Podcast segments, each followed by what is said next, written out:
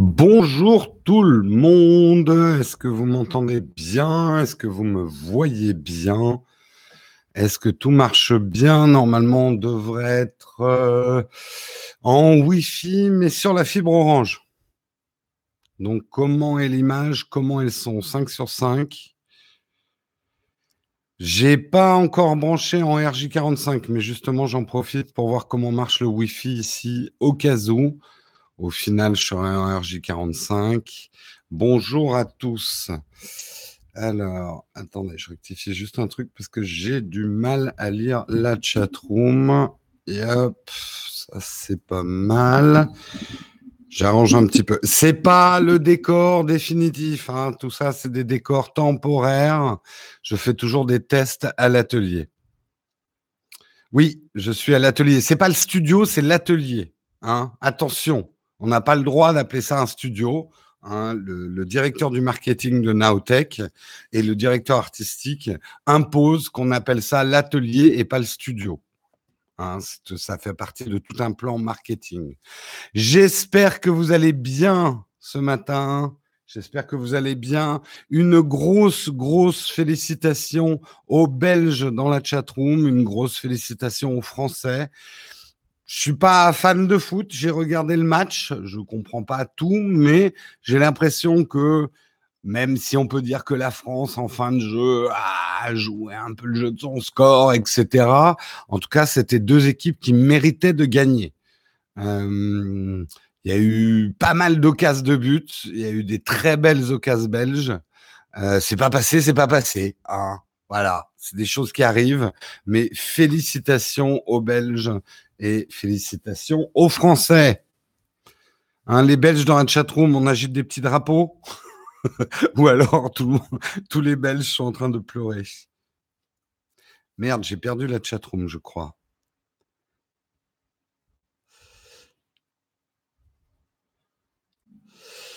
Euh, sur mobile, l'image est en 720p, c'est pas totalement fluide, mais rien de grave. Oui, euh, là, tu es sur mobile. T'as tout donné en ne regardant pas le match. Bravo à toi. Merci Pascal pour son super chat. Une pensée pour nos amis belges. Tout à fait. Moi, en tant que chaîne francophone, j'étais ni d'un côté ni de l'autre. Euh, voilà. Je me dois d'être neutre. Absolument. Absolument, absolument. Sauf si c'est la Suisse qui joue, parce qu'il ne faut pas déconner. Mais non, je vous adore, les Suisses. Oh je plaisante, je plaisante. Bon, allez, on remercie nos tipeurs du jour, nos tipeurs du jour. Ça va être euh, aujourd'hui Papy, Damien, Mathieu, Soulis Suisse, justement, et Mehdi, un grand merci à eux, contributeurs sans qui nous ne serions pas là. Sur PC aussi, ça fait un peu moins fluide. Il faut baisser ta résolution euh, pour le live, je pense. Il n'y a pas de Belges dans la chatroom. Ils se, ils se cachent, les Belges. Si, si, Yves, Yves est là. Représentant les Belges représente. Yves. Allez, de quoi on va parler ce matin dans Texcop C'est une excellente question à laquelle je vais apporter une réponse. Dès que j'aurai ouvert mon sommaire, fait un petit peu de place sur le bureau. Nous allons parler de plusieurs choses. On va parler d'abord du sauvetage en Thaïlande. A priori, tout s'est bien terminé. Mais on va parler de l'intervention d'Elon Musk et de son sous-marin. Euh, affaire à plusieurs rebondissements. Nous parlerons aussi photo ce matin parce que je voulais vous parler de la sortie du Nikon Coolpix P1000, un espèce de bridge super super zoom. Et comme chaque année, je vais vous remettre en garde contre les super zooms. Euh, nous parlerons également de Wikipédia, l'aventure Wikipédia en France, une évolution spectaculaire en 10 dates clés. On parlera des meilleurs articles du Wikipédia français. Euh, nous parlerons également d'Apple qui réunit sous la houlette de John Giandrea l'ensemble des équipes euh, qui travaillent sur l'intelligence artificielle et celles qui travaillent sur le machine learning. Donc euh, Siri va-t-elle devenir un petit peu moins conne? Vous me direz, il y a de la marge. Et nous terminerons par un article sur la Coupe du Monde, parce que je vous dirais que les grands gagnants de la Coupe du Monde, eh bien, on les connaît déjà. Hein et non, ce n'est pas une équipe de foot. Les grands gagnants de la Coupe du Monde, c'est les AirPods d'Apple. Et je vous expliquerai pourquoi en fin d'émission. Voilà. On note avec ironie que quelqu'un sait déjà qu'il n'aime pas. Ah oui, non, les, euh, les thumbs down, euh, j'ai mes huit réguliers. Hein. Généralement, euh, dans le premier quart d'heure, ils ont déjà mis leur pouce dislike sur l'émission. Mais ils viennent tous les matins. Il faut leur reconnaître quand même euh, une très très grande fidélité. Moi, je, je, préfère avoir des haters que je connais que des haters que j'ignore. Donc, je trouve que c'est important d'avoir euh, des, des haters réguliers et qui viennent tous les matins quand même déposer leur petit pouce down sur l'émission. Moi, je dis c'est euh, c'est le travail d'une vie. Hein. C'est c'est on est au niveau du sacerdoce. C'est des fidèles d'entre les fidèles. Ils font partie du groupe. Ils ont leur raison d'être. Non, mais en plus, vous avez l'impression que je déconne, mais en fait, je dis ça très, très, très, très, très sérieusement. Vous savez, c'est comme des élections démocratiques. Hein si 97% des gens ont voté pour vous, elle n'est pas hyper démocratique. Il n'est pas hyper démocratique, le vote. Voilà, voilà. Allez, euh, il ne faut surtout pas chercher à plaire à tout le monde parce que ça veut dire qu'on ne plaît pas à grand monde en fait quand on plaît à tout le monde. Oui, alors l'heure au-dessus de l'épaule avec euh, des trucs, je, teste pour voir si le Matrix aurait sa, place dans l'émission.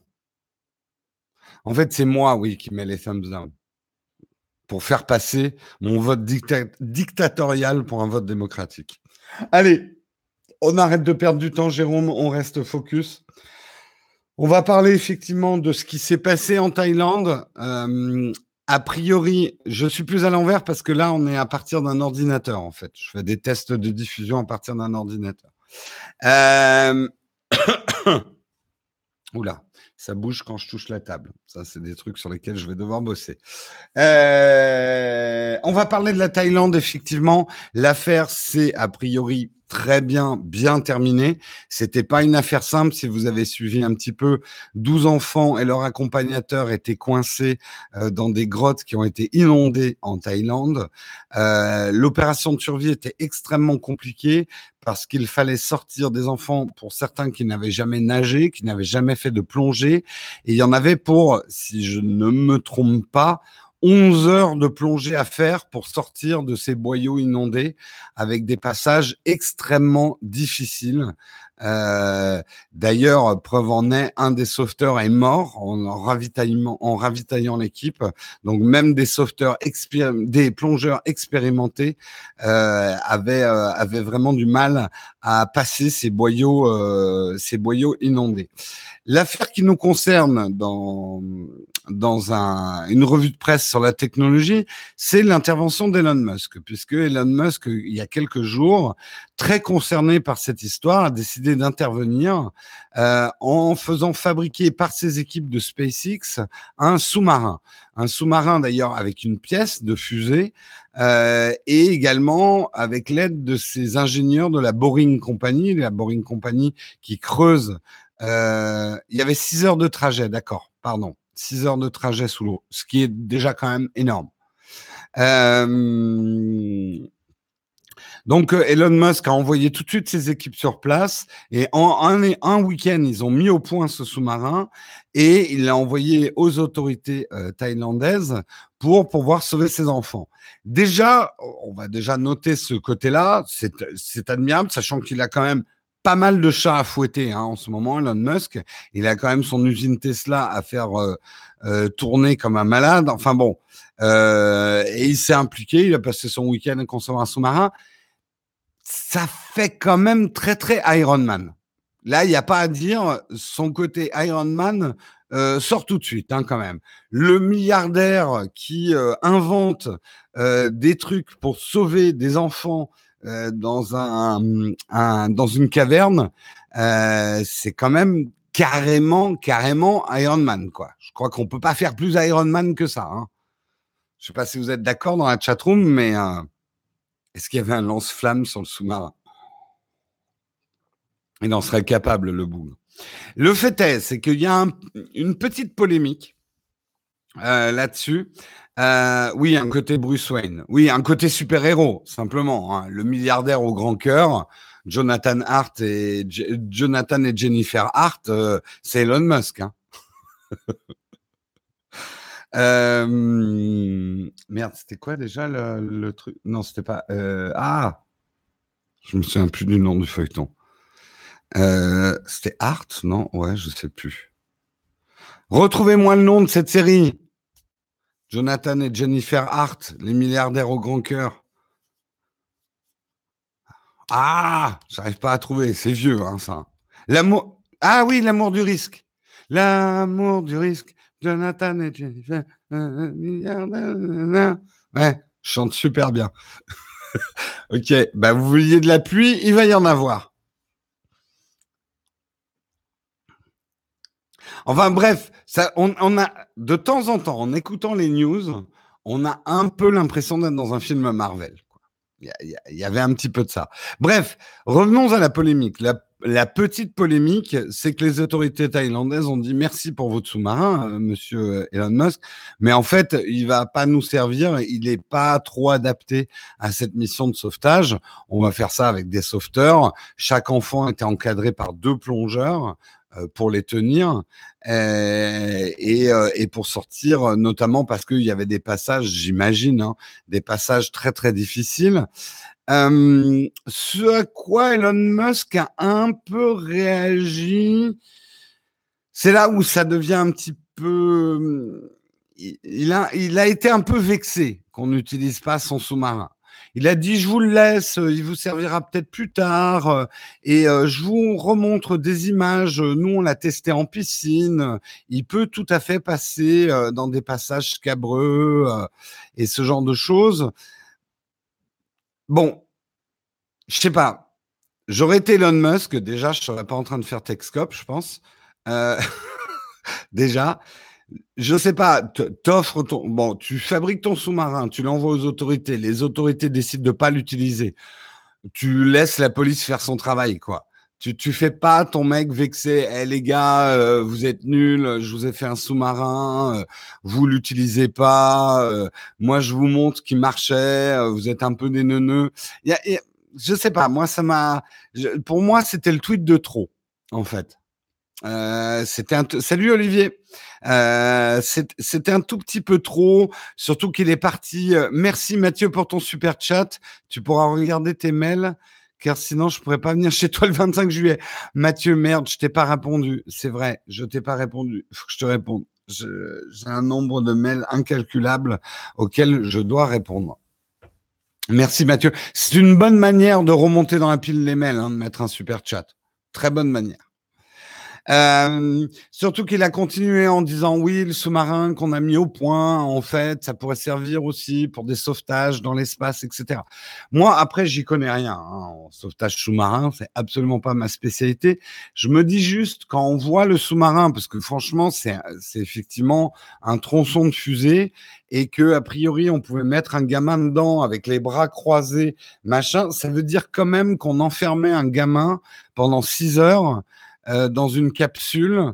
Euh, je sais pas, il y a peut-être après des facteurs psychologiques, euh, les peurs paniques. Imaginez-vous euh, enfermé dans une capsule où vous avez à peine la place de bouger, c'est un cercueil, hein, et vous entendez que ça tape contre les parois je veux dire, euh, des peurs paniques, il peut y en avoir si les gamins sont claustro. Alors après, j'ai réfléchi, je me suis dit, bon, peut-être qu'ils vont euh, faire une grosse picouse anesthésiante aux gamins, les mettre dans le, sous-marin, les trimballer, mais quand même, quoi. Euh, c'est de la pub abject. J'irai pas jusque-là, Philippe. Il faut pas voir le mal partout. Euh, je bouge trop. Ah oui, j'ai le, les nerfs le, la jambe qui, qui tressaute. En plus, effectivement, comme la caméra est sur la table, dès que je, touche la table, comme là, en fait, il y a tout qui bouge. Au final, ça sera une caméra fixe et tout ça. Hein. Pour l'instant, c'est très, très temporaire. Pas sûr que de les faire nager 6 heures en prenant le risque de se noyer soit vraiment mieux. Je sais pas, là encore, on parle comme des spécialistes et on n'en est pas. Mais je me dis, effectivement, ça doit être paniquant pour un enfant qui a jamais nagé d'être tenu par deux plongeurs pendant 6 heures. Mais au moins, entre guillemets, à la souplesse du corps. Euh, je sais pas. Je ne sais pas quel est le pire psychologiquement. Pour Elon, c'est l'intention qui compte, mais justement, pour moi, je trouvais ça admirable jusqu'au moment où il a commencé à faire des tweets un peu vexés, euh, genre euh, vous n'avez pas utilisé mon sous-marin euh, alors qu'il était au point. Tu vois, là il y avait un petit côté, eh les mecs, on s'est fait chier à vous faire un sous-marin, il marchait très bien, vous l'utilisez pas, vous êtes un peu. Je sais pas, je sais pas ce que vous en pensez la chatroom, mais à, un tweet près, l'opération était parfaite. Et c'était peut-être un peu le tweet de trop qui, ouais, qui fait déjà plus ressembler le truc à une opération de com, quoi. Alors je dirais pas que c'est euh, c'est nul, complètement nul. C'est humain aussi de sa part, quoi. Et voilà, c'est un. De toute façon, Elon Musk, ça doit être un mec, un mec comme ça. C'est euh, vous savez, hein, il n'y a pas de montagne sans vallée. Il a certainement de grandes qualités, mais aussi de très grands défauts. Et il est évident qu'un mec comme ça a un ego, euh, un, très, un très gros ego. Ça, c'est sûr. Je retiens que c'est le seul à s'être bougé le cul. Alors, ça, c'est pas vrai. Euh, MT Over. C'est le seul dont on a parlé parce qu'il était médiatique. Mais je te rappelle que le monde entier a envoyé des équipes de plongée. Il y avait des équipes françaises d'ailleurs, euh, des sauveteurs euh, anonymes, on va dire, qui qui ont envoyé des équipes. Donc non, c'était absolument pas le seul à s'être bougé le cul. Loin de là. Je pense que le monde entier était attentif à cette affaire. Je suis tout saccadé. Et, bah, écoute, essaye de changer ton framerate ou de redémarrer, parce que j'ai l'impression que la diffusion est plutôt impeccable chez pas mal de monde. Donc, euh, ça vient peut-être de chez toi. Voilà, bon, écoutez, on va pas cracher dans la soupe non plus. C'est bien. Ça fait. Vous savez, c'est exactement l'impression aussi que ça m'a fait au début quand ces milliardaires ont commencé à envoyer des fusées. Moi, je viens d'une génération où c'était les pays, les gouvernements, les États euh, qui partaient à la conquête spatiale, etc. On vit dans un autre monde. C'est des groupes privés, c'est des individus qui ont repris en main la conquête spatiale euh, et ce genre de choses. Essayez de changer le framerate de votre vidéo. La qualité est peut-être trop haute si vous avez des saccades. Et puis, si vous avez un bon son, on va dire que c'est l'essentiel. De toute façon, on fait des tests. Hein. Mais a priori, pour une grande majorité, euh, la diffusion, c'est mieux. Voilà, MT Over dit en 480p, ça passe bien chez lui. Mais fibre optique ou pas, hein, Tropique, n'oubliez pas qu'une connexion, c'est pas uniquement euh, la qualité de votre connexion. Il y a les pertes de paquets, il y a tout un tas de choses qui composent. Et je connais, euh, j'en parlais avec les gens de Shadow, il y a des gens qui ont des méga top connexions qui payent super cher avec de la fibre optique, euh, machin, etc. Mais qui ont une mauvaise expérience Shadow parce qu'ils ne le savaient pas. Mais par exemple, ils ont des pertes de paquets énormes. Essayez de changer aussi de navigateur, peut-être.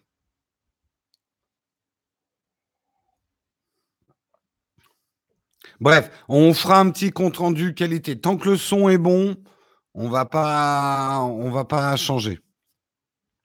Allez, on continue. On va parler un petit peu de photos. Ça faisait longtemps que j'avais pas fait un, vrai sujet photo euh, dans, dans Techscope parce que je voulais vous parler un petit peu de la sortie du Nikon Coolpix P1000.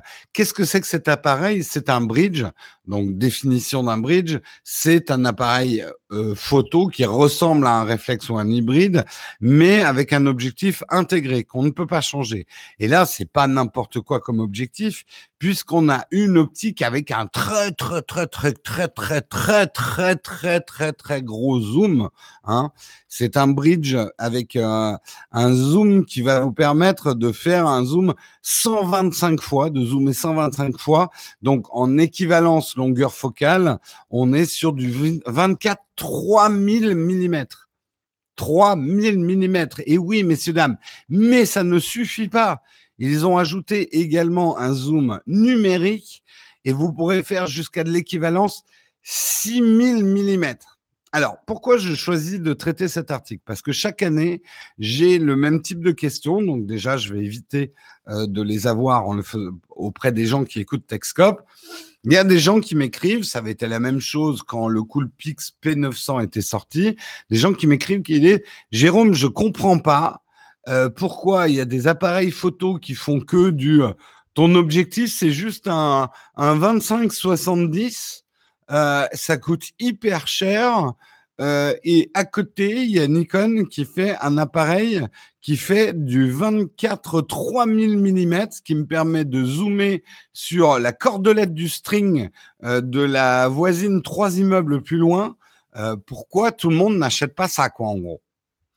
En plus, cette année, ils ont quand même fait une prouesse optique elle est relativement lumineuse, cette optique, puisque son ouverture maximum est à 2,8 quand on est à 24 mm, et ça monte à f8 quand on est à 3000 mm. Euh, alors, je ne vais pas refaire un cours photo, mais comprenez que un bridge qui arrive à zoomer aussi loin, retenez une règle fondamentale de la photo, il y a un compromis quelque part. Parce que pour pouvoir zoomer aussi loin avec un truc qui fait à peu près cette taille-là, il y a une pièce qui doit forcément être petite. Et cette pièce, c'est le capteur. Et dans ces euh, Coolpix P900 et P1000, c'est des capteurs, des petits capteurs, exactement comme des capteurs de smartphone. C'est des tout petits capteurs. Et oui, puisque voilà, un petit capteur avec une optique, on a ce qu'on appelle un crop factor qui va multiplier la longueur focale. Donc, si vous preniez l'optique qui a devant le P1000 et que vous le mettiez sur un grand capteur, il ferait certainement pas 3000 mm. À mon avis, il serait plus proche d'un, allez, 150, 200 mm. Donc, qu'est-ce que ça veut dire au final? Parce que là, je suis en train de vous embrouiller la tête. Ça veut dire que c'est ça. Attention, hein, je suis pas en train de dire que c'est un mauvais appareil, mais il faut savoir ce que vous achetez. C'est un appareil à un peu moins de, euh, un peu plus de 1000 euros, mais il va pas vous faire des photos d'une qualité oufissime. Par contre, il va vous permettre de photographier des trucs hyper loin. Et c'est pour ça que ça s'appelle un super zoom. Alors oui, vous pourrez photographier la Lune, mais on ne peut pas vous garantir les plus belles photos de la Lune qui existaient. Si vous vouliez photographier en full frame la Lune, donc mettre un objectif de 3000 mm en full frame, votre objectif, il serait, ouais, allez, il ferait, à mon avis, il ferait quelque chose comme 5 mètres de long, votre objectif, avec une circonférence, ouais, on va être gentil, d'un mètre cinquante. Voilà. C'est juste pour que vous réalisiez, parce que et, c'est normal, hein, c'est le marketing qui vous trompe. Euh, Nikon, quand ils écrivent 3000 mm, ils écrivent une équivalence en fait. C'est pas un vrai zoom de 3000 mm full frame. Donc, euh, Alors, le truc en plus, bon, dans les petits défauts, c'est qu'il n'est pas hyper bien stabilisé. Il est stabilisé, mais il n'a pas une stabilisation de son capteur. En plus, en ISO, il est quand même très faible. Normal, il a un petit capteur. Il a un petit capteur, donc en ISO, c'est pas formidable. Vous allez avoir des montées en ISO comme on peut avoir sur un smartphone. Donc, pour les photos de la Lune, va falloir faire ça avec un trépied et que ça soit une Lune bien lumineuse. Donc, C'est juste, attention, hein, je ne suis pas en train de dire que c'est un mauvais appareil, mais c'est un appareil de tourisme pour quelqu'un qui va privilégier la capacité à zoomer loin par rapport à la qualité de ses photos. Mais n'attendez pas de faire des superbes, des, par exemple, des super beaux portraits avec un appareil pareil. Il fera peut-être des beaux portraits, hein, il faudrait que je le teste, mais euh, c'est, pas, en fait, c'est pas la même chose. C'est un objectif, c'est un appareil qui est conçu pour zoomer. Donc, vous allez probablement voir beaucoup de titres euh, euh, dans vos lectures sur Internet, sur des sites qui ne connaissent pas grand-chose en photo, qui vont s'extasier devant ce Coolpix P1000 en disant Regardez, vous pourrez faire des photos de la Lune. Oui, oui, vous pourrez, mais ça ne veut pas dire que ça sera de très belles photos. 3000 mm, il faudra un Toki pour parler au sujet, oui, déjà. Bah, un 3000 mm, alors là, il faudrait qu'un ingénieur optique fasse le calcul, mais un 3000 mm euh, full frame, je pense pas vraiment me tromper en disant qu'il ferait 5 mètres de long et, et 1 mètre 50 de large.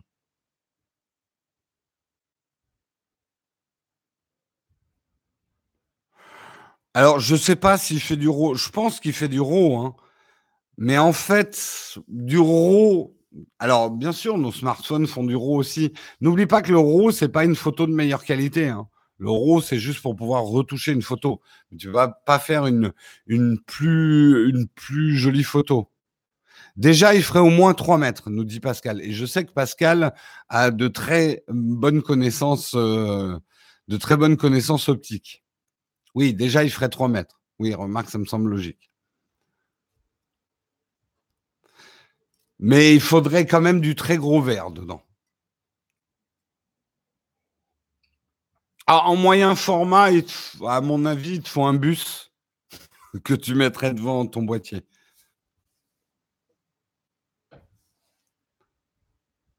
Sauf s'il est fait avec des miroirs. Ne compliquons pas tout parce qu'on pourrait parler aussi, hein, je le sais maintenant, euh, des nouveaux verres qui sont en train d'inventer, qui permettraient d'avoir des grandes longueurs focales sur des tout petits trucs. Mais bon, on va dire la science avance. Non, non, l'euro, c'est pas une. Va voir ma vidéo sur l'euro, je vous l'explique. Le... C'est une erreur euh, commune le RAW ne vous fera pas une meilleure photo. Ça fera simplement une photo qui va vous donner plus de latitude en correction de votre photo en post-prod. Mais la photo techniquement ne sera pas meilleure qu'un JPEG.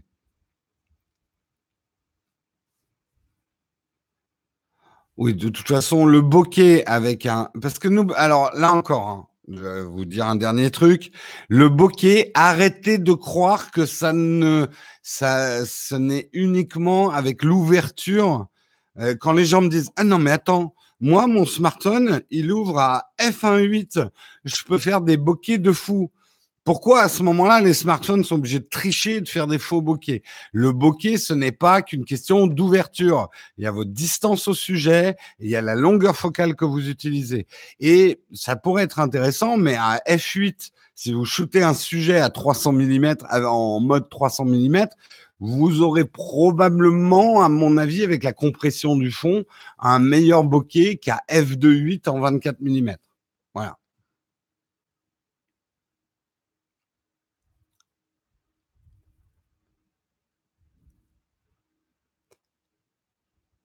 L'euro, c'est pas une bulle d'air. Ah, je vois que la chatroom est en forme. Hein.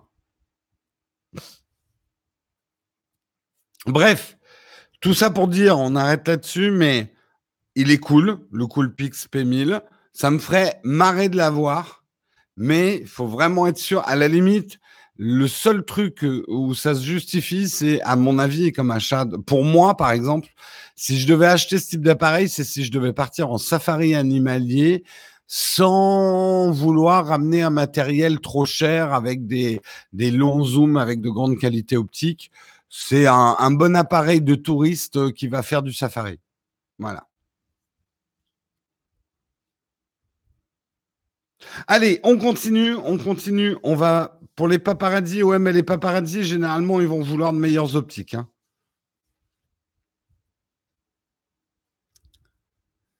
Toi qui fais de l'animalier, je dis bof, c'est jouet. Je suis assez d'accord. Pour moi, le compromis qualité, de savoir que j'ai payé 1000 euros un truc qui a une taille de capteur d'un smartphone, personnellement, je pourrais pas. Ils auraient fait un truc qui ferait même du, allez, du 1500 avec un objectif 1 pouce. J'aurais déjà fait hmm, plus intéressant. Allez, on continue. On va parler de Wikipédia. Wikipédia en français. Et oui, Wikipédia existe en France depuis euh, plus de. C'est son, c'est l'anniversaire. Je crois. Non, c'est pas un anniversaire. C'est que le Wikipédia a français a franchi les 2 millions d'articles. Donc c'est l'occasion de revenir sur la progression de la version française de l'encyclopédie en 10 dates. Effectivement, alors déjà en 2003 2003, ça remonte hein, déjà. Euh, arrivent les articles de qualité qui apparaissent en 2003 et les articles de qualité sur Wikipédia, c'est une norme qui vise à distinguer les sujets qui ont atteint un degré d'excellence maximale.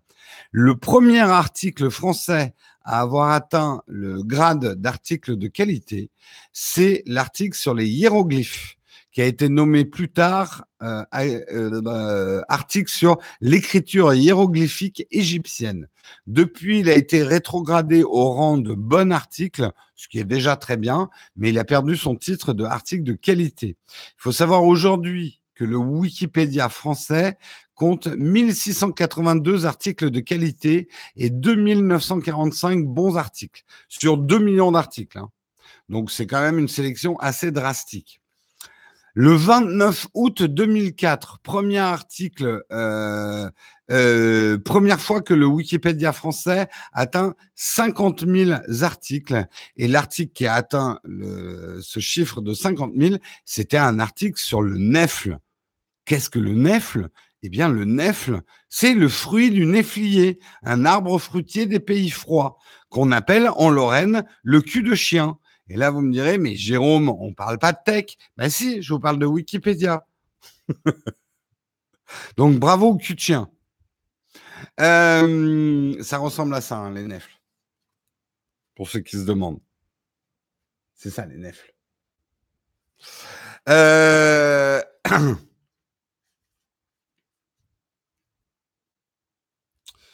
un hater t'aurait dit, t'as bien acheté un iPhone 10 à 1000 euros.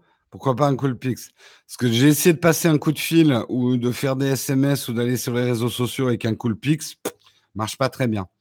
Ce que je répondrai aux haters. Euh, j'achète pas un smartphone que pour la photo, sinon j'achète un appareil photo.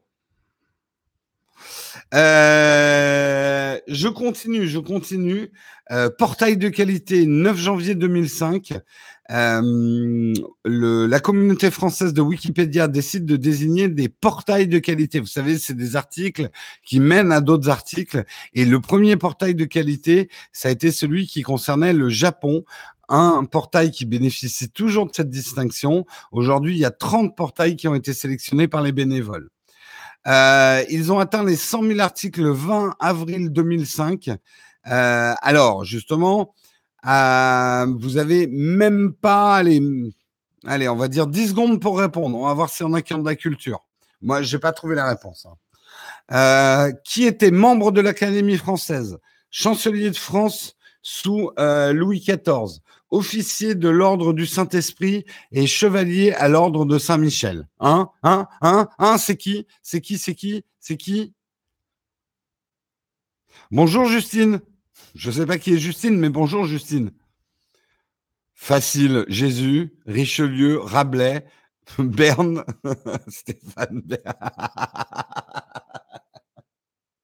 Elle est bonne. Elle est, elle est très bonne. Elon Musk, Emmanuel Macron, Lafayette. Eh bien, non, c'est Pierre Séguier, bien sûr. Samuel, il a l'article sous les yeux. Tricheur, Samuel, tricheur. Lino Renault sous Louis XIV. Ah là là, vous êtes fous dans la chatroom. Et bref, c'était l'article numéro 100 000. Ça atteint la barre des 250 000 articles le 4 mars 2006. C'était un article biographique sur John Englin, un criminel américain qui s'échappa de la prison d'Alcatraz la nuit du 11 juin 1962. Il n'a jamais été retrouvé, mais il est supposé mort noyé dans la baie de San Francisco. Mais certains disent qu'il s'est transformé en requin, mais c'est des rumeurs. Moi aussi, je participe à Wikipédia en ajoutant de la vérité. Hein. L'article sur les requins guêpes, c'est moi qui vais le faire.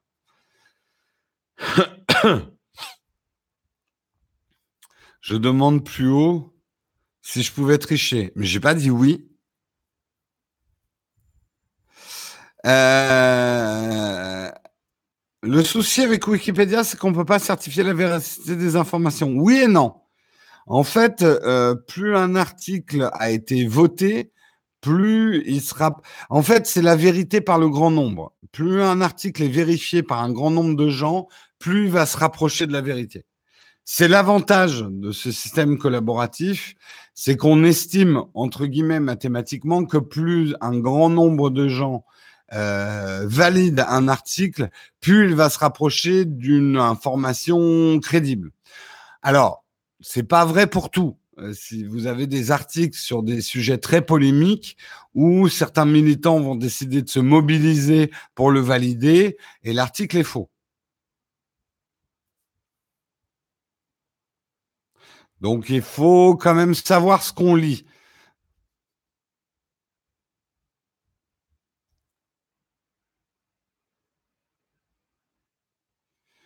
Euh, l'appareil qu'il y a là, ça s'appelle le Matrix. Envoie-moi un tweet, je te donnerai la référence.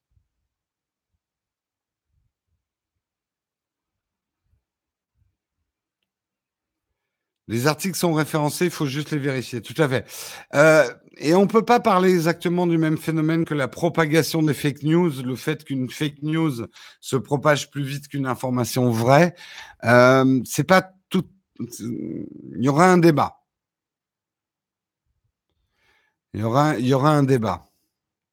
Euh, Wikipédia France a atteint 1 million le 21 septembre 2010 avec un article sur Louis Babel, une personnalité suisse qui a été tout à la fois prêtre, explorateur, linguiste et géographe.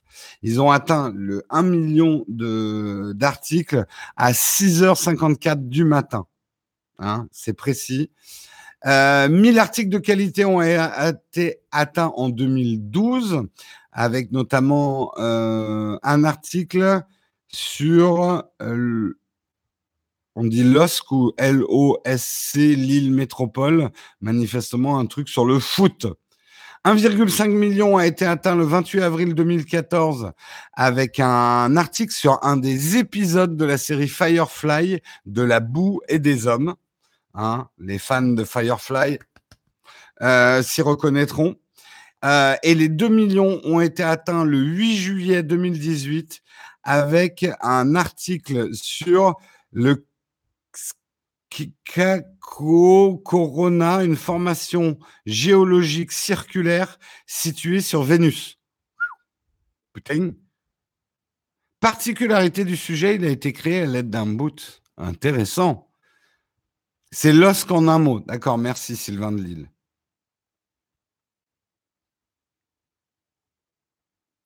Les manteaux bruns, c'est quoi? C'est le, nom de l'équipe euh, de foot? À partir de quand juge-t-on qu'une personne puisse être sur Wikipédia? Par exemple, toi, pourrais-tu écrire? Alors, je connais pas bien les procédures. Non, tu peux pas arriver sur Wikipédia et débouler. Il y a, as, des grades, tu as des équipes de bénévoles qui nomment d'autres bénévoles. Euh, je crois qu'il y a tout un processus. Hein.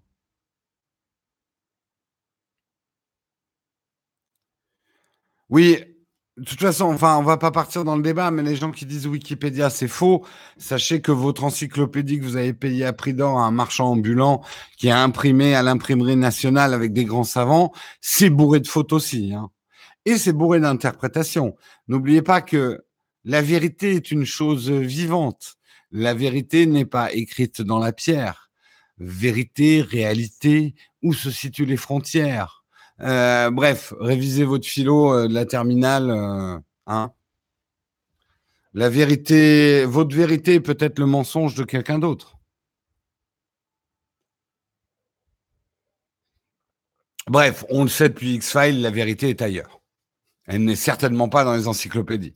Ah, les manteaux bruns Firefly, putain que je suis con. Oh, j'ai honte, bien sûr. Mais, euh, comme je la regarde pas en français, manteau brun, ça m'a rien dit. Je cherche une excuse hein, un peu là.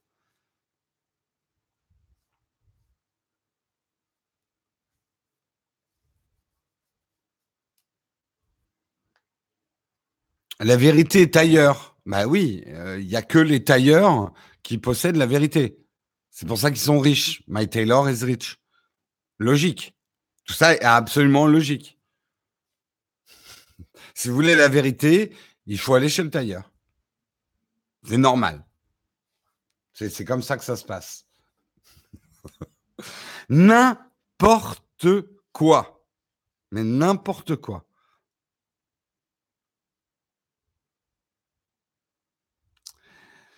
Après, on peut s'approcher de la vérité, mais il faut, comprendre que la vérité est quelque chose de vivant dans le sens où ça n'est jamais figé, une vérité. Ça bouge. Ça se nourrit. Ça meurt. Ça vit. L'effet sardine. Ah oui, compagnie sardinière. Hein, represent. Allez, on continue. On va parler un petit peu d'Apple. Hein, ça faisait longtemps. Surtout que les deux derniers articles, c'est sur Apple.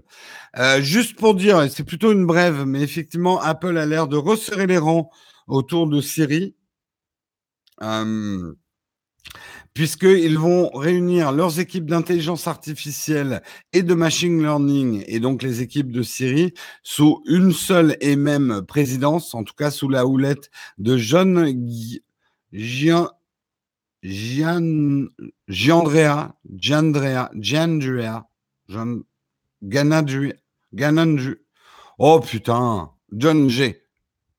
Voilà. Euh, effectivement, alors c'est pas n'importe qui, hein, John. Hein, on va l'appeler John puisqu'on le connaît. Euh, c'est pas n'importe qui puisque il a rejoint la firme de Cupertino, donc Apple, après avoir passé huit ans chez Google où il pilotait les équipes de machine learning. Hein, donc, euh, débauché de chez Google, le spécialiste du machine learning euh, chez Google. Donc, ils vont réunir euh, une, ça va créer une nouvelle équipe d'intelligence artificielle et apprentissage d'automatique, apprentissage automatique, le machine learning, qui vont réunir donc les équipes qui avant étaient le corps ML et les équipes de série sous la houlette, la oui la houlette de, de John donc. Donc voilà. Qu'est-ce que ça veut dire pour nous? Ça veut dire que Apple travaille et elle n'a pas décidé de laisser euh, Siri être la demeurée de la classe. Hein, des assistants personnels. Pour l'instant, elle est effectivement limitée. Elle a une jolie voix, euh, elle a des jolies couleurs, mais elle est quand même très très limitée. Hein. de toutes euh, les assistantes personnelles, c'est celle qui comprend le moins ce qu'on lui dit. Après, quelqu'un me faisait une réflexion qui était assez juste. Il m'a dit oui, même si Alexa est mieux, si euh, Google c'est mieux, machin, elles sont débiles aussi. pour l'instant, lui est de mon expérience, je suis pas encore vraiment convaincu par les assistants personnels. Alors, je suis d'accord avec toi, Émilie Marie. Euh, le vrai problème, je trouve, de Siri, c'est que il est très inégal selon les langues. Autant, il est beaucoup plus performant en anglais. Euh, ça, je l'ai, j'ai vraiment testé. Euh, en français, Siri est encore un peu plus neuneux, quoi. On est à la limite de Bécassine, hein, quand même.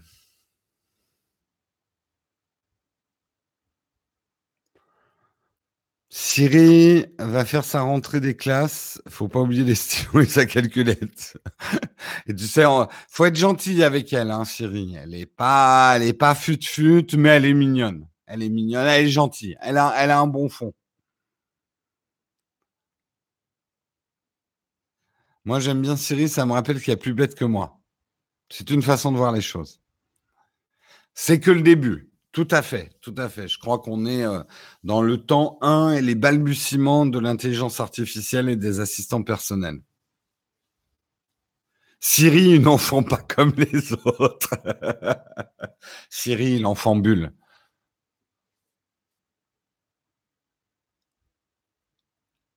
Ah oui, non, mais on parle même pas de Bixby. Bixby n'est pas un.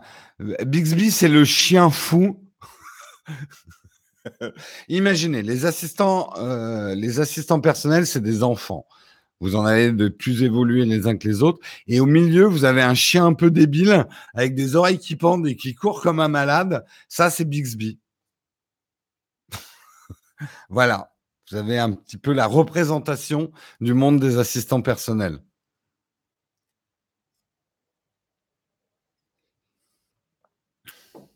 Ouais, c'est un peu rentemplant. Oui, c'est, c'est, oui, j'aurais dû, ouais, l'analogie est bonne. Un Bixby, c'est un peu rentemplant.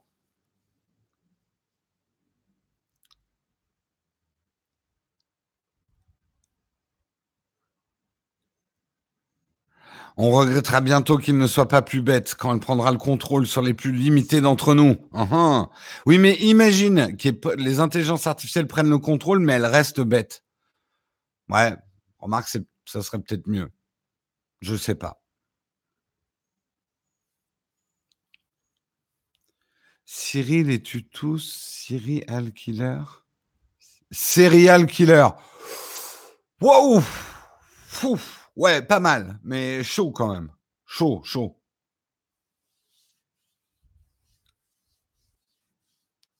C'est bien ça, bête et dangereuse. Tout à fait. Allez, on continue et on termine. On termine puisque je suis là pour vous dévoiler en avant-première, et ça se passe bien sur Techscope, qui est le grand gagnant de la Coupe du Monde. Je le sais, nous avons l'info, c'est la vérité que vous écoutez. Hein. Écoutez-moi bien, vous pouvez faire vos paris derrière. Hein. Le grand gagnant de la Coupe du Monde, hein, vous savez qui c'est? Eh bien, ce sont les AirPods d'Apple qui ont gagné la Coupe du Monde. Non, non, je vous jure, c'est les AirPods d'Apple. Pourquoi ils auraient gagné la Coupe du Monde? Il est où le rapport? Ben, Il faut savoir que cette année, si vous avez regardé des images des joueurs, énormément de joueurs portent des AirPods. Or, or, il y a un règlement très strict au niveau de la FIFA. Il y a déjà eu des histoires autour de ça. Euh, c'est que un joueur n'a pas le droit de porter d'autres marques que les sponsors. Euh, il y avait une histoire justement sur les casques Beats, hein, puisque tous les joueurs ont besoin de s'isoler et d'écouter de la musique pour s'isoler, pour se concentrer, pour faire le vide à l'intérieur. Donc, c'est une nécessité pour eux euh, d'écouter de la musique. Euh, et il y avait eu un scandale quelques années parce qu'ils avaient tous des casques Beats que Beats leur avait généralement euh, généreusement distribué. N'oublions pas d'ailleurs que Beats c'est Apple hein, maintenant. Euh, et la FIFA avait demandé de cacher la marque. Mais déjà, les casques Beats, même cachés, on les reconnaît. Hein. Euh, quand c'est de couleur et que c'est gros et que ça brille, c'est du Beats. Donc déjà, on va dire que une moitié des joueurs utilisent des casques Apple Beats et l'autre moitié, cette année, avait des AirPods. Et la FIFA est normalement, la FIFA l'interdit. Mais euh, la FIFA ne peut pas interdire aux joueurs de porter des écouteurs ou des casques. Ce qu'interdit la FIFA, c'est de porter des écouteurs ou un casque qui affiche une marque. Et c'est là où c'est malin, même si c'est pas fait exprès. Mais Apple, des AirPods, il y a des pommes nulle part. Il n'y a aucun marquage. C'est juste la forme qui les rend, euh, qui les rend reconnaissables entre mille écouteurs, la forme qui est déposée, la forme égale la marque. Je suis tout à fait d'accord. Euh, du coup, euh, le truc est, en fait, tout le truc, c'est de savoir est-ce que Apple a fait ce qu'on appelle de l'embouche marketing? L'embouche marketing, non, c'est pas ce que vous pensez. Embouche comme une embuscade. On va dire du marketing d'embuscade. Euh, marketing consiste à profiter d'un événement ou d'un fait pour faire de la publicité sans déverser un centime, rien que par influence. C'est assez simple, vous euh, distribuez vos produits généreusement à des gens qui, vous savez, vont être à l'événement et qui ont de fortes chances de l'utiliser mais vous les payez pas directement. Vous faites pas un truc qui permette de dire ah oui, il y a une vraie opération marketing. C'est un petit peu ce qui se passe entre guillemets avec les influenceurs. Les influenceurs, quand on reçoit euh, des, euh, des cadeaux qu'on nous envoie des produits, euh, quelque part, c'est de l'embouche marketing. C'est faire du placement produit non rémunéré, mais quand même avec un cadeau. Donc, c'est une forme, effectivement, de placement produit rémunéré. Hein. Là, je ne suis pas du tout contre. C'est pas pareil pour moi qu'une, qu'un placement produit rémunéré, euh, mais euh, par certains aspects, euh, ça y ressemble, oui. Pour moi, tout dépend de la valeur du produit qu'on te donne aussi.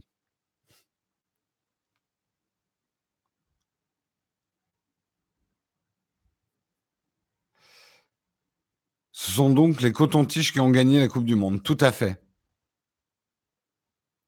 Oui, c'est écrit embouche marketing pour ceux qui auraient l'esprit mal placé, effectivement.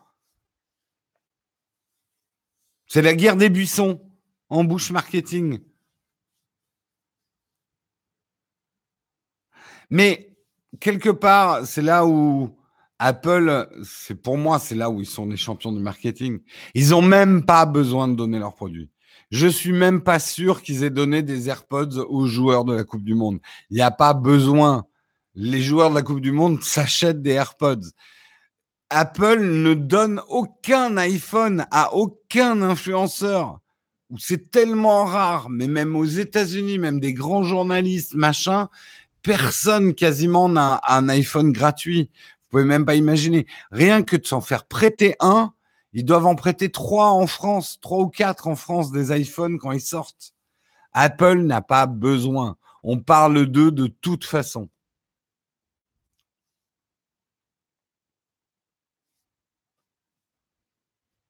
Neymar a perdu son AirPod, c'est ce qui l'a fait tomber. Oh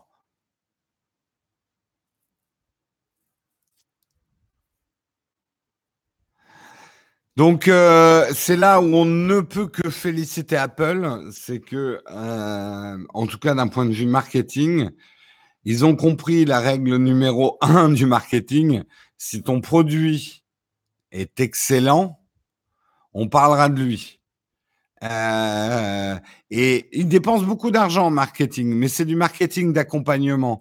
Leur principal média de communication, c'est le produit lui-même qui va être un produit qui, mais même le fait que, vous savez, d'enlever le port jack, c'est une opération marketing.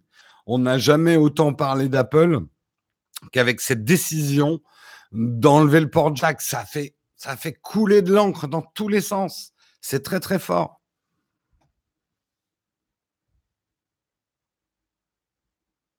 On me dit que Tim Cook a mis un vent au pape qui aurait voulu en gratter un. Bah, alors, le pape, je sais pas quand même. Mais euh, il y a des histoires assez célèbres de, célébrités qui ont voulu que Apple leur fasse des cadeaux. Alors là, Apple, non, non. Tu veux un iPad? Tu te l'achètes, mon coco. Rien à foutre que tu aies 300 euh, euh, millions de followers ou machin. Ils en ont rien. Alors, en surface, ils en ont rien à péter.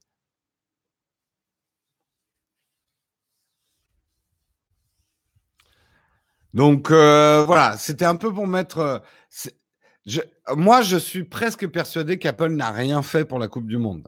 Mais c'est justement parce qu'ils font rien, mais que leurs produits, ben, même des, joueurs de foot en ont plus envie que le casque qui leur est imposé par un sponsor.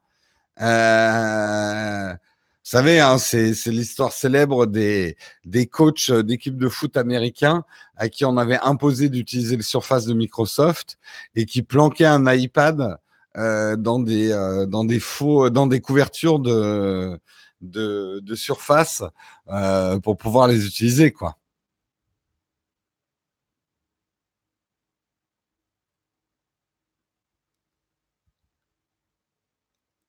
Apple, c'est comme Giroud. Ils ont. Je... Alors, j'y connais rien en foot, mais je trouve qu'on est super méchant avec ce mec-là, Giroud, là, avec sa petite barbe, sa petite coupe, là. Il fait très gaulois. Euh, moi, j'ai trouvé qu'il se démenait bien. Après, ouais, ça rentre pas. Mais en tout cas, il courait. Ça, il a couru. Hein il n'a pas lâché l'affaire. Hein il courait après la balle. je ne connais rien, hein, donc je ne sais pas si. Si... Mais bon, oui, il n'a pas, mmh, il a pas marqué. Oui, bon.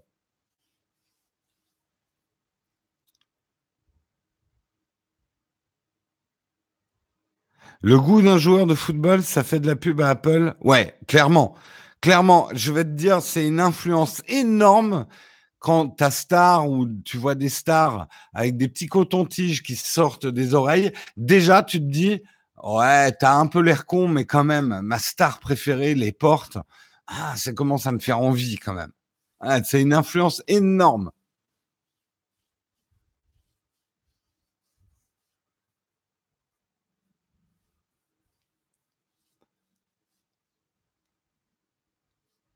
Ah, c'est pas faux, j'avais pas remarqué. Mais d'ailleurs, Paladin, alors Giroud euh, euh, ressemble un petit peu au Fossoyeur de film, c'est vrai.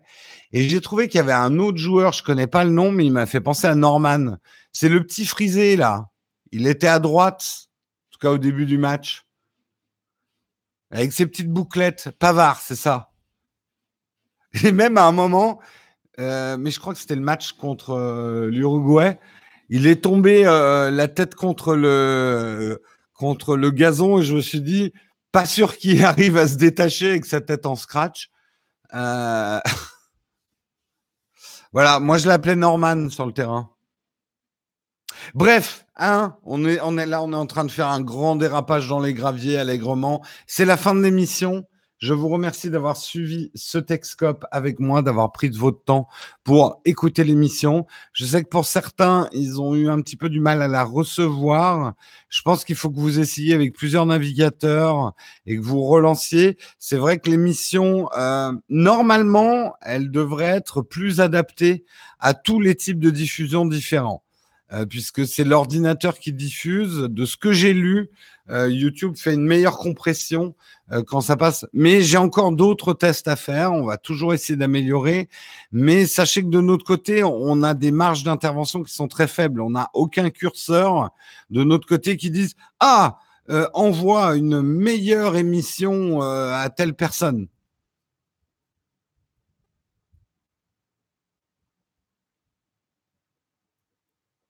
Son image au top pour moi. Oui, oui, non, mais euh, tutoriel, c'est comme d'habitude, hein, ce genre de truc. Pour certains, ça marche pas très bien, mais il y en a d'autres pour qui ça marche nickel. Donc, ça veut dire deux choses. Déjà, le problème ne vient pas de nous directement.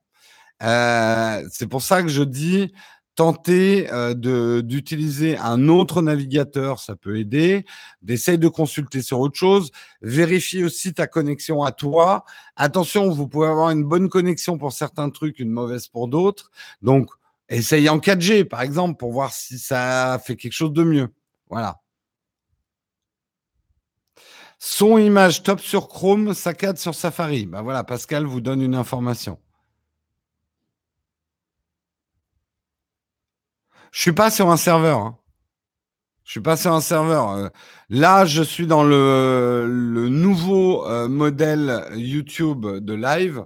C'est directement envoyé sur les serveurs YouTube. J'ai aucun contrôle sur, les, sur un serveur quelconque. Hein. Guillaume, tu as de légères saccades sur Safari. Bah, de toute façon, alors justement, je suis en train de tester tous les procédés de diffusion. Là, j'utilise le nouveau module de live euh, de YouTube qui, sur un navigateur, permet d'être aussi simple que sur smartphone. Donc, je suis pas lié à un serveur ou quoi que ce soit. Tout marche nickel sur Android. Image pas très fluide sur l'app iOS.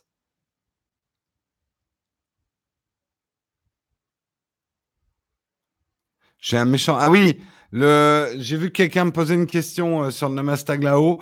Euh, je l'ai acheté euh, à une brocante pour vraiment pas cher, pour vraiment une bouchée de pain.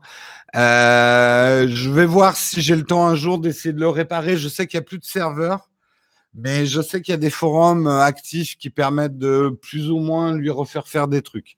Mais pour l'instant, il est complètement passif.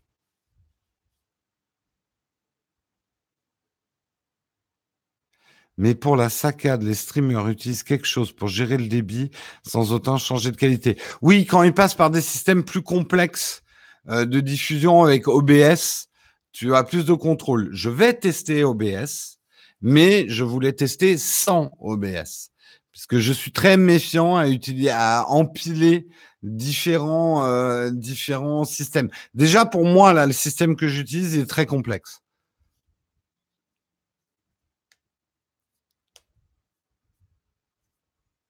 Mais n'oubliez pas quand même un truc, c'est que parfois les problèmes viennent de chez vous.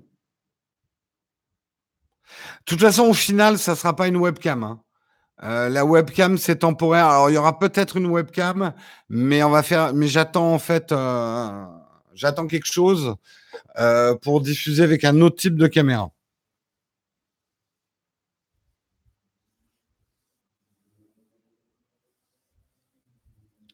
Le problème du Nabastag, c'est que la sécurité de connexion est obsolète. Oui. Je sais pas. Honnêtement, je ne suis pas allé voir sur les forums si je pouvais en faire quelque chose. Euh, la webcam, c'est la Logitech 4K. Euh, je sais plus comment elle s'appelle. Euh, je sais plus.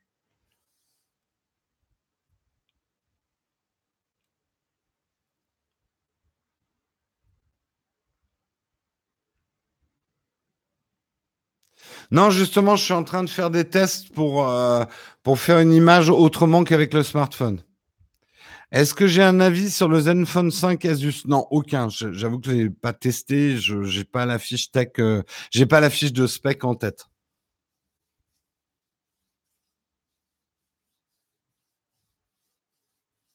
Ça, c'est un le Matrix. Bah, D'ailleurs, Guillaume avait fait une vidéo là-dessus. Attention, hein, ça coûte assez cher, hein, ce genre de truc.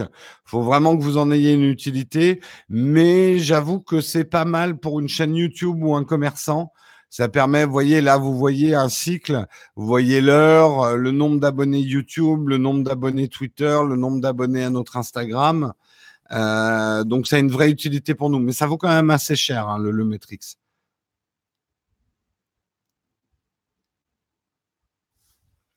Une raid pour les lives, ça serait complètement con. Non, le live, c'est pas tellement le boîtier qui va être important. Ce qui peut être intéressant, c'est d'avoir une belle optique pour faire un live. C'est ce sur quoi je veux travailler. Oui, oui, je sais que Blackmagic a des solutions d'acquisition euh, caméra vers DisplayPort. Je sais.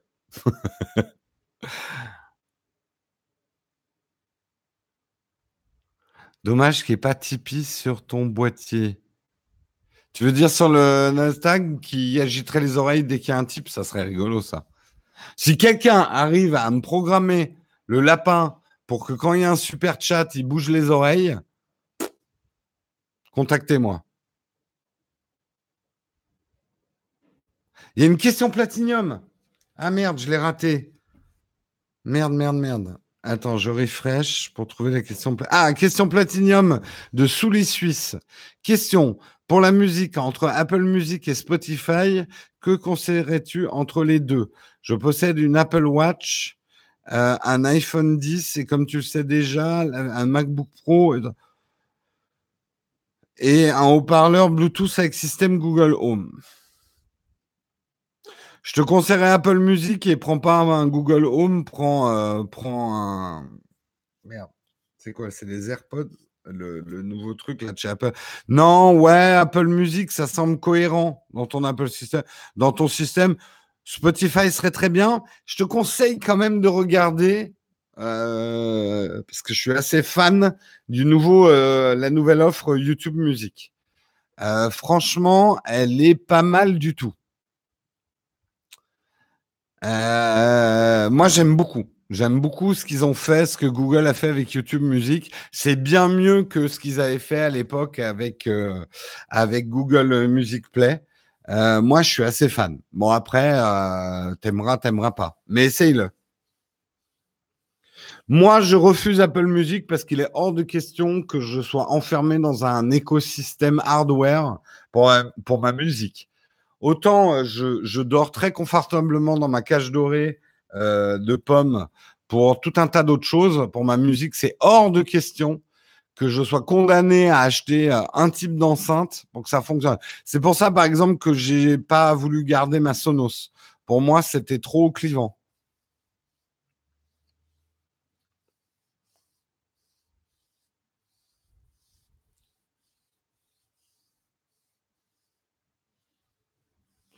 YouTube Premium, c'est la vie. Par contre, j'ai des amis qui se plaignent du catalogue Google Music. Ça, moi, je suis pas assez expert. Euh, tout ce que je sais, c'est que sur euh, YouTube euh, Music, je retrouve des mix que je retrouvais nulle part ailleurs.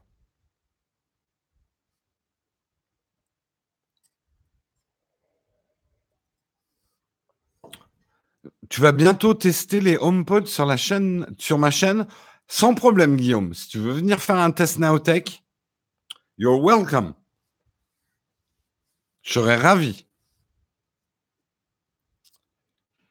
Non, le décor derrière moi, c'est pas du tout le décor du live final. Hein.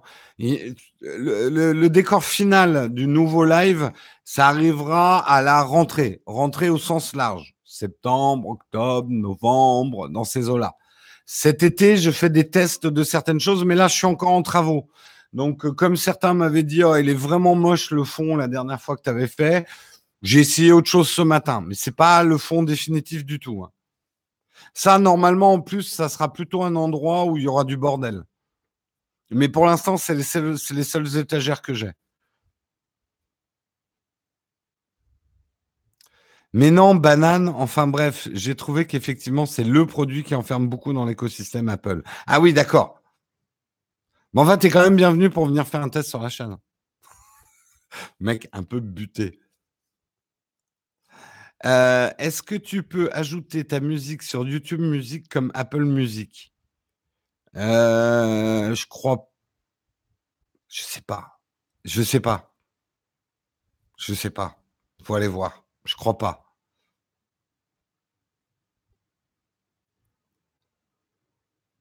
Amazon Music, j'avoue que j'ai jamais essayé.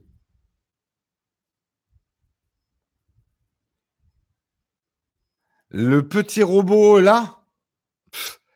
T'appelles ça un robot? Non mais la chatroom, c'est quoi ça?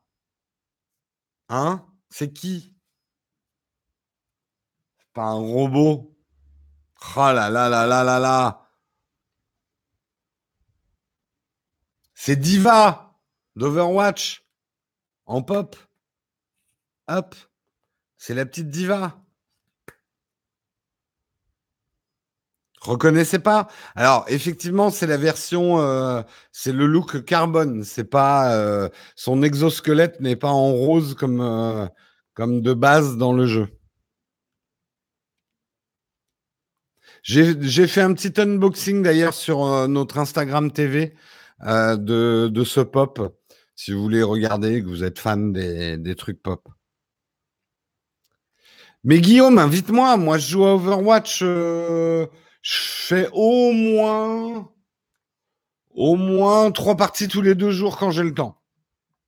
Et je joue en compétitif. Hein. Bon, par contre, je suis je, stagne un peu dans les, dans les, dans les bronzes là.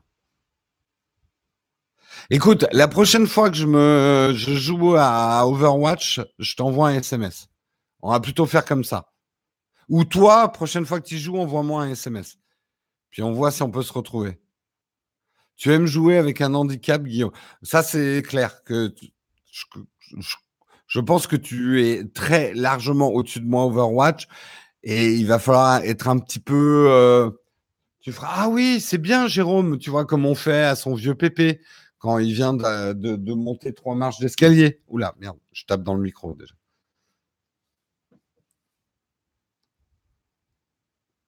Passe par flair pour faire ton équipe. Pour toi, la pizza robot, une expérience un peu spéciale ou quotidien du futur? Écoute, c'est très intéressant ce sujet. Euh, j'ai eu, je m'attendais, je m'attendais à bien pire hein, dans les réactions.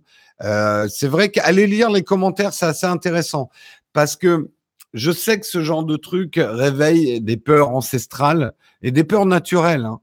Euh,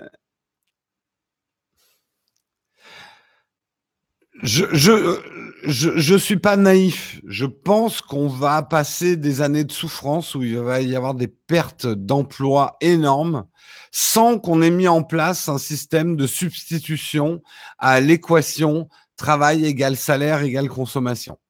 En fait, le nœud du problème, il est là. C'est que nous sommes toujours sur un modèle euh, à mon avis, un peu préhistorique, enfin moyenâgeux, de je travaille, ce qui me rapporte un salaire, ce qui me permet de consommer et de vivre. C'est une équation dont il va falloir revoir les règles. Euh, parce que dans le travail, on sait qu'il y a le salaire, mais il y a l'utilité aussi.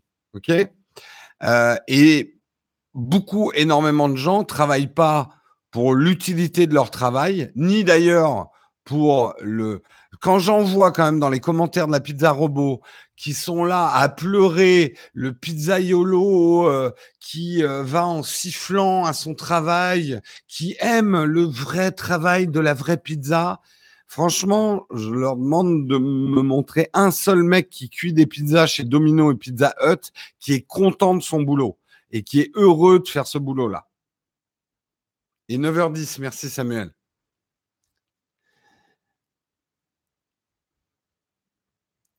Franchement, je, moi, j'ai jamais bossé dans un fast-food, mais j'ai beaucoup d'amis qui ont bossé dans un fast-food.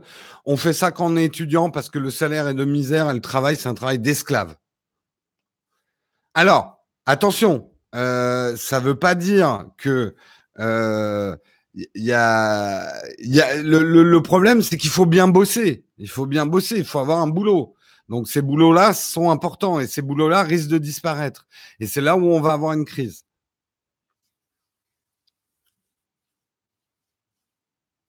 Il sera plus heureux que d'être chômeur. Oui, mais tu vois, Yves, il faut, tu peux pas voir le monde de cette manière euh, manichéenne. Je suis d'accord avec toi. Il y a rien de pire que l'inactivité. Mais euh, on peut avoir des activités euh, très utiles ou passionnantes, ou, partager des choses avec les gens, ou faire des choses qui sont peut-être pas forcément liées à un revenu, tu aurais une autre forme de revenu, mais qui te permettrait, voilà, d'avoir une utilité dans la société à laquelle tu serais plus adapté que de devoir faire un boulot alimentaire. Voilà. C'est tout ce que je dis. Je veux même pas rentrer en politique ou, on va même pas partir dans le débat. Le revenu universel pourrait être un début de solution, c'est pas la seule. Moi, je crois beaucoup au multimétier multicompétences. Je pense que le futur, c'est qu'on a tous des compétences différentes. Il y en a qui savent bricoler, d'autres cuisiner, euh, mais en même temps, ils ont une formation d'ingénieur, mais ils sont pas mauvais en photo. Euh, et ça, on, a, on est multitask et que euh, avec le progrès, on va pouvoir morceler nos activités. Un jour, on sera peut-être jardinier parce qu'on adore ça et on aidera notre voisin qui déteste lui jardiner. Euh, et euh, en échange, soit d'une rémunération, soit d'un autre service. Bref, il y a plein de moyens de développer. Euh, pour moi, ça sera l'antithèse de la vision. J'ai un travail, j'ai un patron, j'ai une entreprise. Mathieu, je, je, vais tout de suite ouvrir mon truc mail et c'est le premier truc que je fais quand j'ai fini Texcop. En tout cas, je vous dis pas que ça arrivera, mais moi, c'est l'avenir que j'aimerais. Euh, c'est de plus en plus comme ça. Des, vous savez aussi faire un peu de plomberie, euh, mais vous savez aussi euh, faire réviser en anglais, machin. Vous êtes multi-compétences.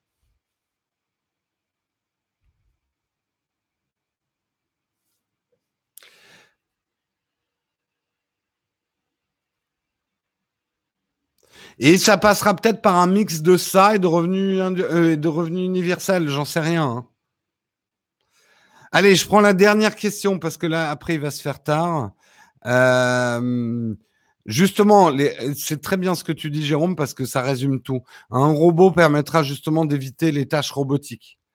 Euh, et oui, je suis d'accord qu'aujourd'hui, il faut ces boulots-là pour que les étudiants survivent, pour que certains travailleurs aient quand même un boulot, mais ils ne le font pas par plaisir euh, et c'est une forme d'esclavage moderne quand même, quoi qu'on en dise. Donc, je dis pas qu'il faut supprimer ces boulots pour que ces mecs-là soient au chômage et crèvent parce qu'ils n'aient pas d'argent. Je dis qu'il faut qu'on réfléchisse d'urgence à une nouvelle vision du travail dans la société qui ne soit pas forcément liée automatiquement aux revenus et à notre capacité de consommer. Voilà, c'est tout ce que je dis. Alors, je voulais prendre une dernière question, mais vous me relancez. Un 1855 en EF qui soit stabilisé avec une ouverture constante. De tête, non. Il faudrait que tu demandes à Albert mais non, ça me dit rien. 18,55, t'es super précis. Hein. Regarde, ouais, chez Sigma, mais je crois pas qu'il soit stabilisé. Hein. Parce que toi, tu voudrais une stabilisation en plus. Hmm. Et une ouverture. Ah oui, stabiliser avec une ouverture constante. Tu sais que c'est pour ça que Sigma n'avait pas stabilisé euh, son fameux 15, euh, 15-35, c'est ça? C'est parce qu'il aurait été trop gros l'objectif.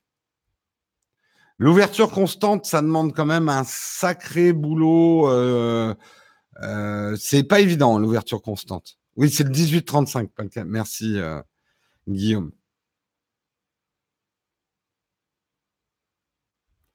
Il y en avait un du style chez Canon avec une ouverture constante. Ouais, mais est-ce qu'il était stabilisé? Et eh, c'est ça. Stabilisé, ouverture constante. Et lumineux aussi, je suppose. Tu demandes peut-être un peu la Lune. Peut-être. Hein. Peut-être la Lune. Allez, sur ce, je vous laisse.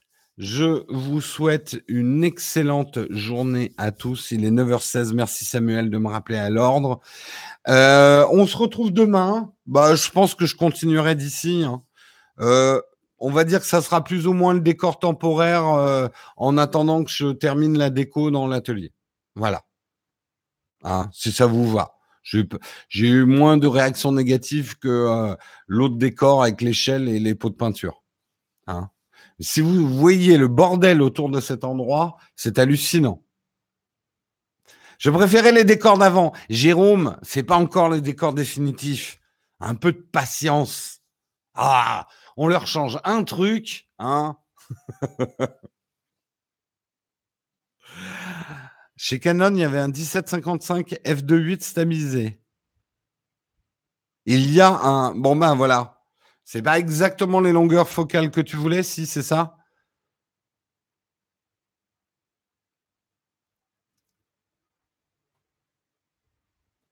Ah, tu préférais, Jérôme, quand il y avait l'échelle et tout. Alors, moi, je préférais aussi la perspective que ça donnait. Donc, le futur décor sera probablement pas euh, moi euh, dos au mur. Probablement. 9h17, il est toujours en live. Ouais, j'arrive plus à m'arrêter ce matin. Euh, spoiler, pour l'avenir, tu seras assis. Non, a priori, je serai debout. Enfin, j'y réfléchis. Ça ne veut pas dire que je ferai ça à la, à la M6 euh, en bougeant euh, caméra 1, caméra 2, mais je pense que l'émission sera plus rapide si je suis debout. Parce que j'ai tendance à moins perdre de temps quand je suis debout que assis.